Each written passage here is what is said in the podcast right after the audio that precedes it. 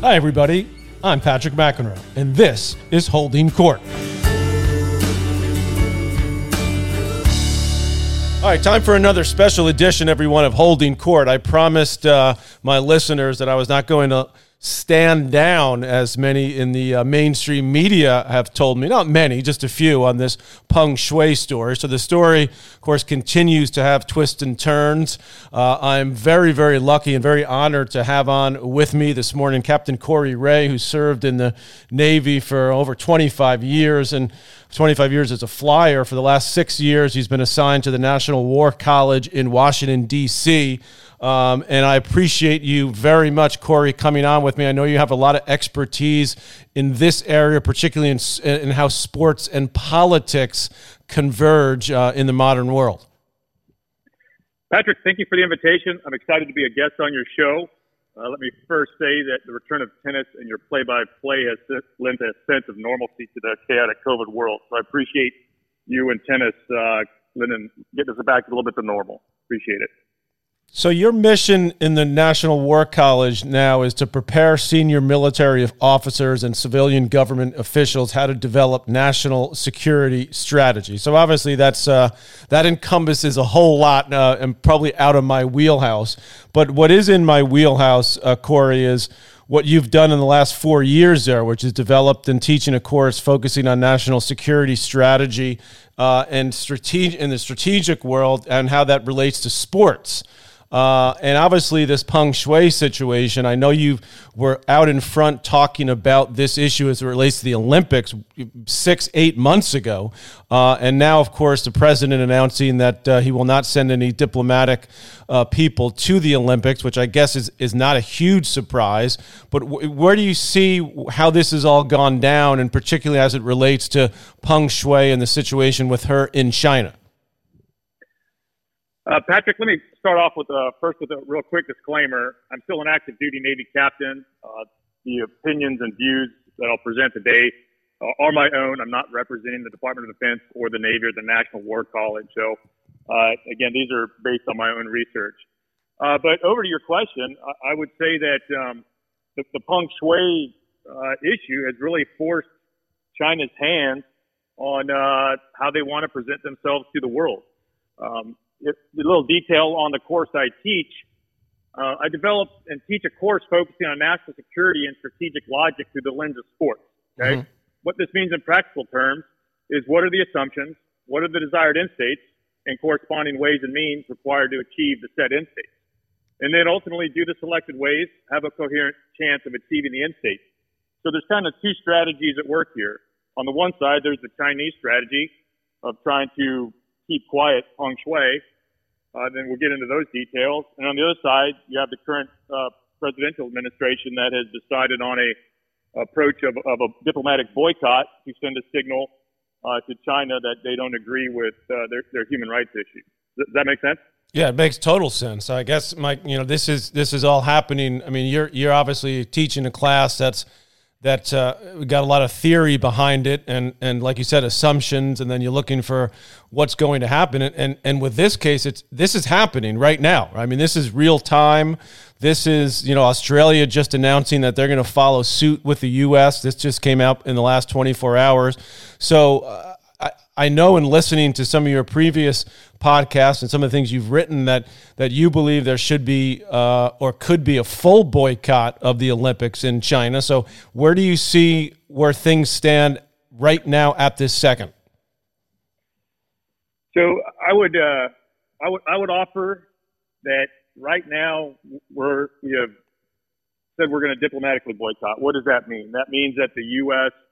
government has decided they are not going to send any officials to represent the U.S. government either at the opening ceremonies or the closing ceremonies. As you mentioned, Australia looks like they're following suit. And I believe I just recently read that the UK is also considering a ministerial boycott uh, of, of Beijing 22. So if we were to step back and look at the history of boycotts and look at their effectiveness, I think that's the, that's the first place we need to start. So we can look at the immediate future and say, okay, uh, what, what do we usually send? Obviously, in uh, Tokyo, uh, just a few months ago, we didn't send anybody because of COVID. Before that, in, in 2018 Pyeongchang, we sent the vice president. Mm-hmm. Uh, before in the Winter Olympics before that, uh, in Sochi in 2014, uh, we did sort of a boycott. Uh, the President Obama decided not to send any formal U.S. Uh, representatives, although I believe a Deputy Secretary of State was sent. But this is personal to you. Billie Jean King led the delegation right. Sochi. That's right. You, I don't know if you recall that, right? I do recall so that. that. Was, yeah, that was powerful that, too. That was a exactly right. Yeah. That's a powerful message uh, to tell Russia, hey, we don't agree with the way you your L- LGBT uh, policy, right? Right. Um, and so when you think about it, what are we what are we not doing as compared to the past? I think there is sort of a trend where we've either sent the vice president to a key ally. I, I don't know what the original plan was for uh, for Beijing. I don't know if the vice president. I'm sure the, ambassador, the U.S. ambassador to China, was probably going to go at some level, but I doubt the president was going to attend. And so, while uh, while this is a message and, and something needed to be done, it's not necessarily out of the extreme norm, right? It's sort of happened before. Uh, these diplomatic boycotts. But if you really want to look at an entire boycott, you really got to go back to 1980 and the U.S. boycott of the Soviet Union. Right. Uh, that that included the athletes. Mm-hmm. Now, what what I've argued is a government directed boycott of the athletes is really not the way to go. Right. Um, it, it really doesn't it doesn't involve the athletes. The athletes don't get to choose. Uh, that's not the way our country works. We're a free market of sports. If they want to participate, they should be able to participate. However, I would argue uh, the WTA's uh, basically economic boycott of China right now is is emblematic of a what could happen with a larger athlete-led boycott. Mm-hmm. So I I would offer if the all of the international athletes were to band together and say we're not going to participate in China, that is a powerful message, right? That it's got to come to me. It's got to come from the athletes, top down from the government. Uh, I, I don't really think you're going to affect any change, right? As a strategy, uh, you're trying to change Chinese behaviors and I would offer, while something needs to be done, and, and, the, and the presidential administration is, is spot on with what they're doing. Uh, again, as, as a military member, I'm in no position to criticize uh, the president. But something needed to be done, and this is probably what we're going to see. How will it affect China? I don't expect a large amount of change, to be truthful. Captain Corey Ray joining me here on Holding Court, and uh, when when I look at the the bigger picture from it just from a tennis standpoint, Corey. Uh, obviously, tennis goes all over the world, right? I mean, tennis is an international sport. There's players from all over the world. Uh, many of my listeners wish there were more top American players, right? Particularly on the men's side, but that at the moment is uh, is not the case. So, but the point is, it's an international sport people coming from all different backgrounds, obviously different cultures, different governments. Uh, so the ATP, you know, I've I've called on the ATP tour, which runs the men's tour, to join the WTA, which they have been reluctant to do up until this point. They've said the usual sort of fluff statement: uh, "We support the WTA. We'd like to see you know make sure Peng Shuai is safe, et cetera." It's a little bit like the IOC track that they're taking right now, which is, "Oh, we think she you know she's okay."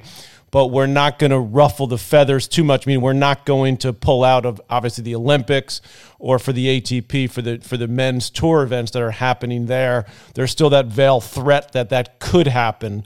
Um, the, is there a tipping point? You do you think that could happen, or is it just? It, seems to me China.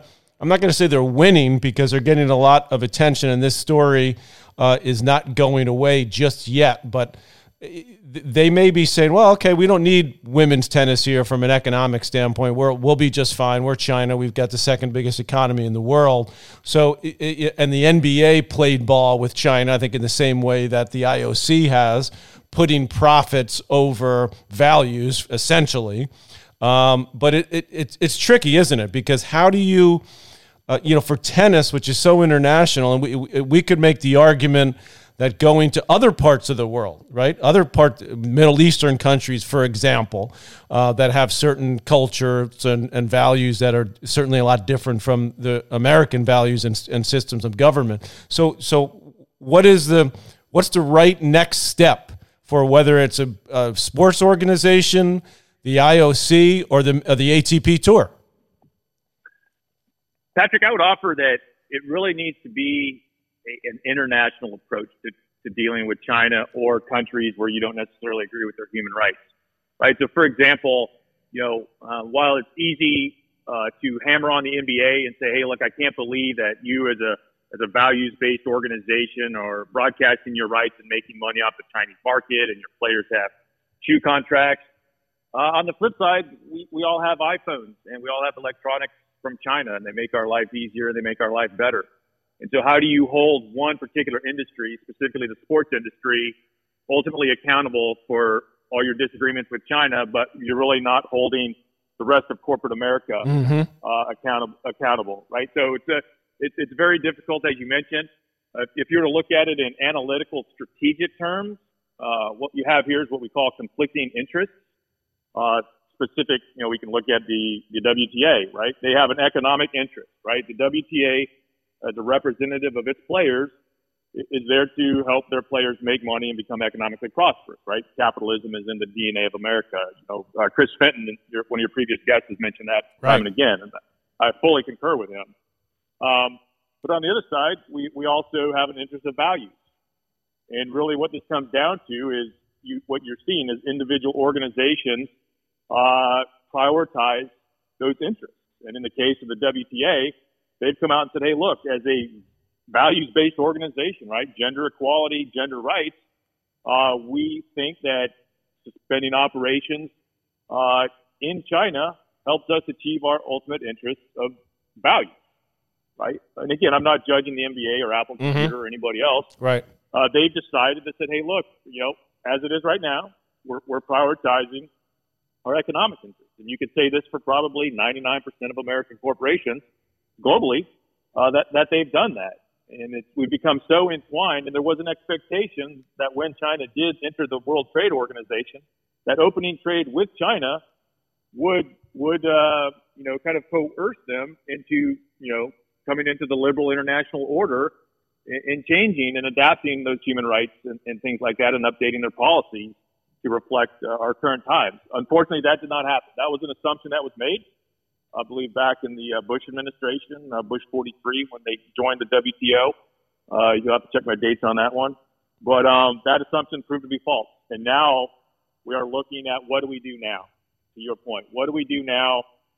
China did not quite uh, change to where we thought they were going to change by trading with them, but we are fully intertwined in trade with them and, and just totally, you know, cutting tie, economic ties with with, with China would be would be bad for everybody. So, um, you know, looking through the lens of sports, you know, how can we use sports potentially as a way uh, to force some change in China? And, and kudos to the to the to the WTA. I would offer this. Um, it, it's always exciting to say, hey, look, this is a moment, this is an inflection point. But if you look at women's sports right now, it's kind of interesting on how they're leading uh, in the values based interest. Um, you've had, I believe, women's soccer teams walk out during a game uh, because they're protesting uh, uh, sexual harassment. You've had WNBA teams uh, basically remove a leader. I mean, remove an owner mm-hmm. because they disagreed with her uh, with her politics. And again, I'm not judging whether any of those things are right or wrong. I'm not taking sides in the politics. It's just that uh, we do have a few recent instances where the women really are leading the way uh, on making poli- on, on making political change, and I, and I think that's really interesting to watch right now. Yeah, it's very interesting. And uh, uh, uh, I mean, what do you make as somebody who obviously has paid a lot of attention to to sports and to China and, and just to this whole chain of events? I just want to get a little bit into just Peng Shuai personally. I, you know, you know that I have a connection with her. I actually coached her on a team tennis team when she first came into the U.S. as a teenager, so I know her pretty well. Actually, I mean, obviously, I'm uh, very concerned about her well-being just as, as a as a person in her world in the tennis world. She was very well liked well respected very um, bubbly type personality. Even when she spoke very little english when she first came uh, on the road playing professional tennis. But when, when you look at how you know because i've done a little bit of research on so the way China has handled this, and it's it sounds like from the other experts I've talked to that this is just straight out of the playbook of how they handle things like this. But when you when you look at it from that standpoint, sort of as a non-tennis person, but someone that obviously uh, knows way more about politics and, and government actions than I do, what what's been your reaction to just the last six weeks of how this has transpired and how the you know the different releases, the video releases, uh, the the IOC saying, "Oh, we've had now, now two video calls." What do you make of how this has all gone down? So I've been taking kind of an analytical approach to it, right? Again, going back to that analytical strategy. So one of the one of the ways that you achieve an interest is through power. And so we have multiple instruments of power. For example, we've got the military instrument of power, we've got the economic instrument of power, but one that's uh, underutilized, uh, but China uses very well, is called the information instrument of power. And I would offer as a strategy when China tried to keep her quiet and make this go away, they made an assumption that it would go away, right? They're going to use that information. They're going to say, we're going to squash this. Uh, we're going to, we're going to like, um, I believe Ms. Ms. Chow, one of your previous guests talked about how they manipulate the media. Right. Um, in their, in their social media and things like that. They can just make it go away, right? We're going to make an assumption. This is going to go away. This information is not going to get out. Well, for them, that assumption turned out to be wrong. I think um, Ms. Shuai's uh, social media circle, the community she has built, uh, has rallied around her in a way that uh, China was not expecting. So China, to me, right now, and again, I'm not the China expert. Your, your previous guests are, mm-hmm. but what I've observed is they are definitely in, in react mode, right? Usually they are ahead of things, right? With their information, they, they get way ahead, right? We're going to squash this. Uh, we're going to, we're going to cut this feed. We're going to do, do whatever the case may be, right? Um, for this, though, I think they're in react mode, and I think they may be in kind of some uncharted territory right now, where there is a building international community that wants answers. And, and I don't know that China's ever been in this position before, where they are forced to provide answers. Up until this point, they've been able to manipulate the situation enough where it has gone away, or it's been glossed over. You know, even even the Uyghurs to this point, they really haven't been held accountable to answer for those. You know, hey, let in some international observers. Let's go check the conditions. But it's just starting to see the international community rallying around Peng Shuai and say, we, we would like some answers. And, and we want to, we want to know that she's not being coerced and that she's safe.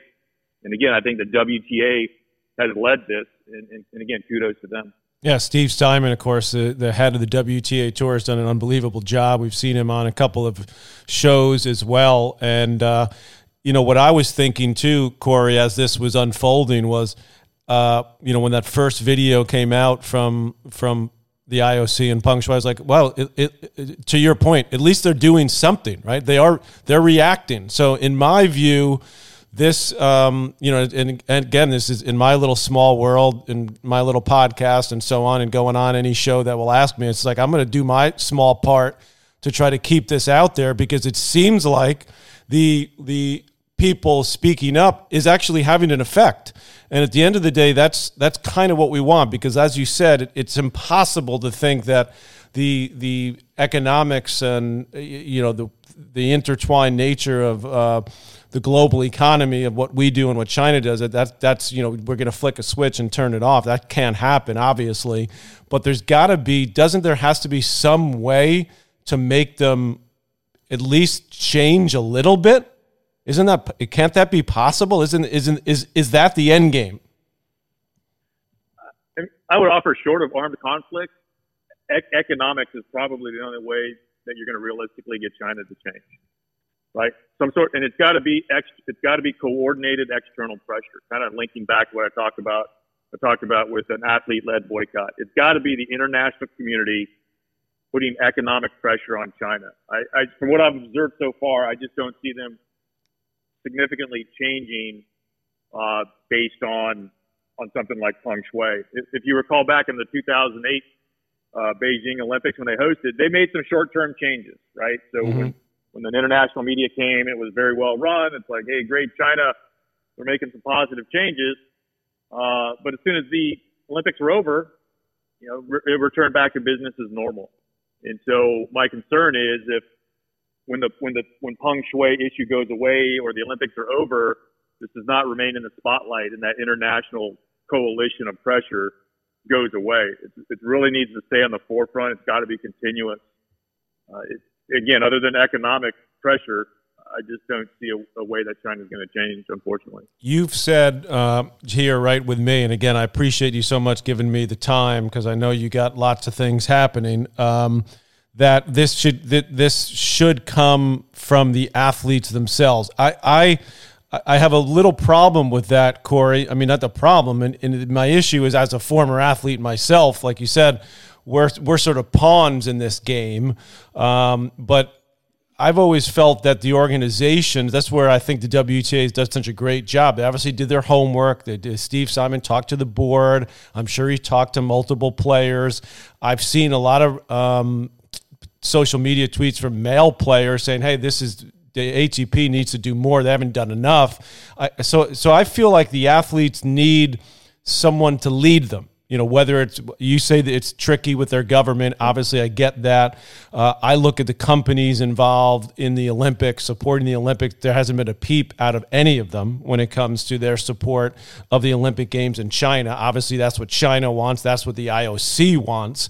So do you think that it's uh, there's any way that more organizations can do what the wta is doing whether it's a sports organization or a big time company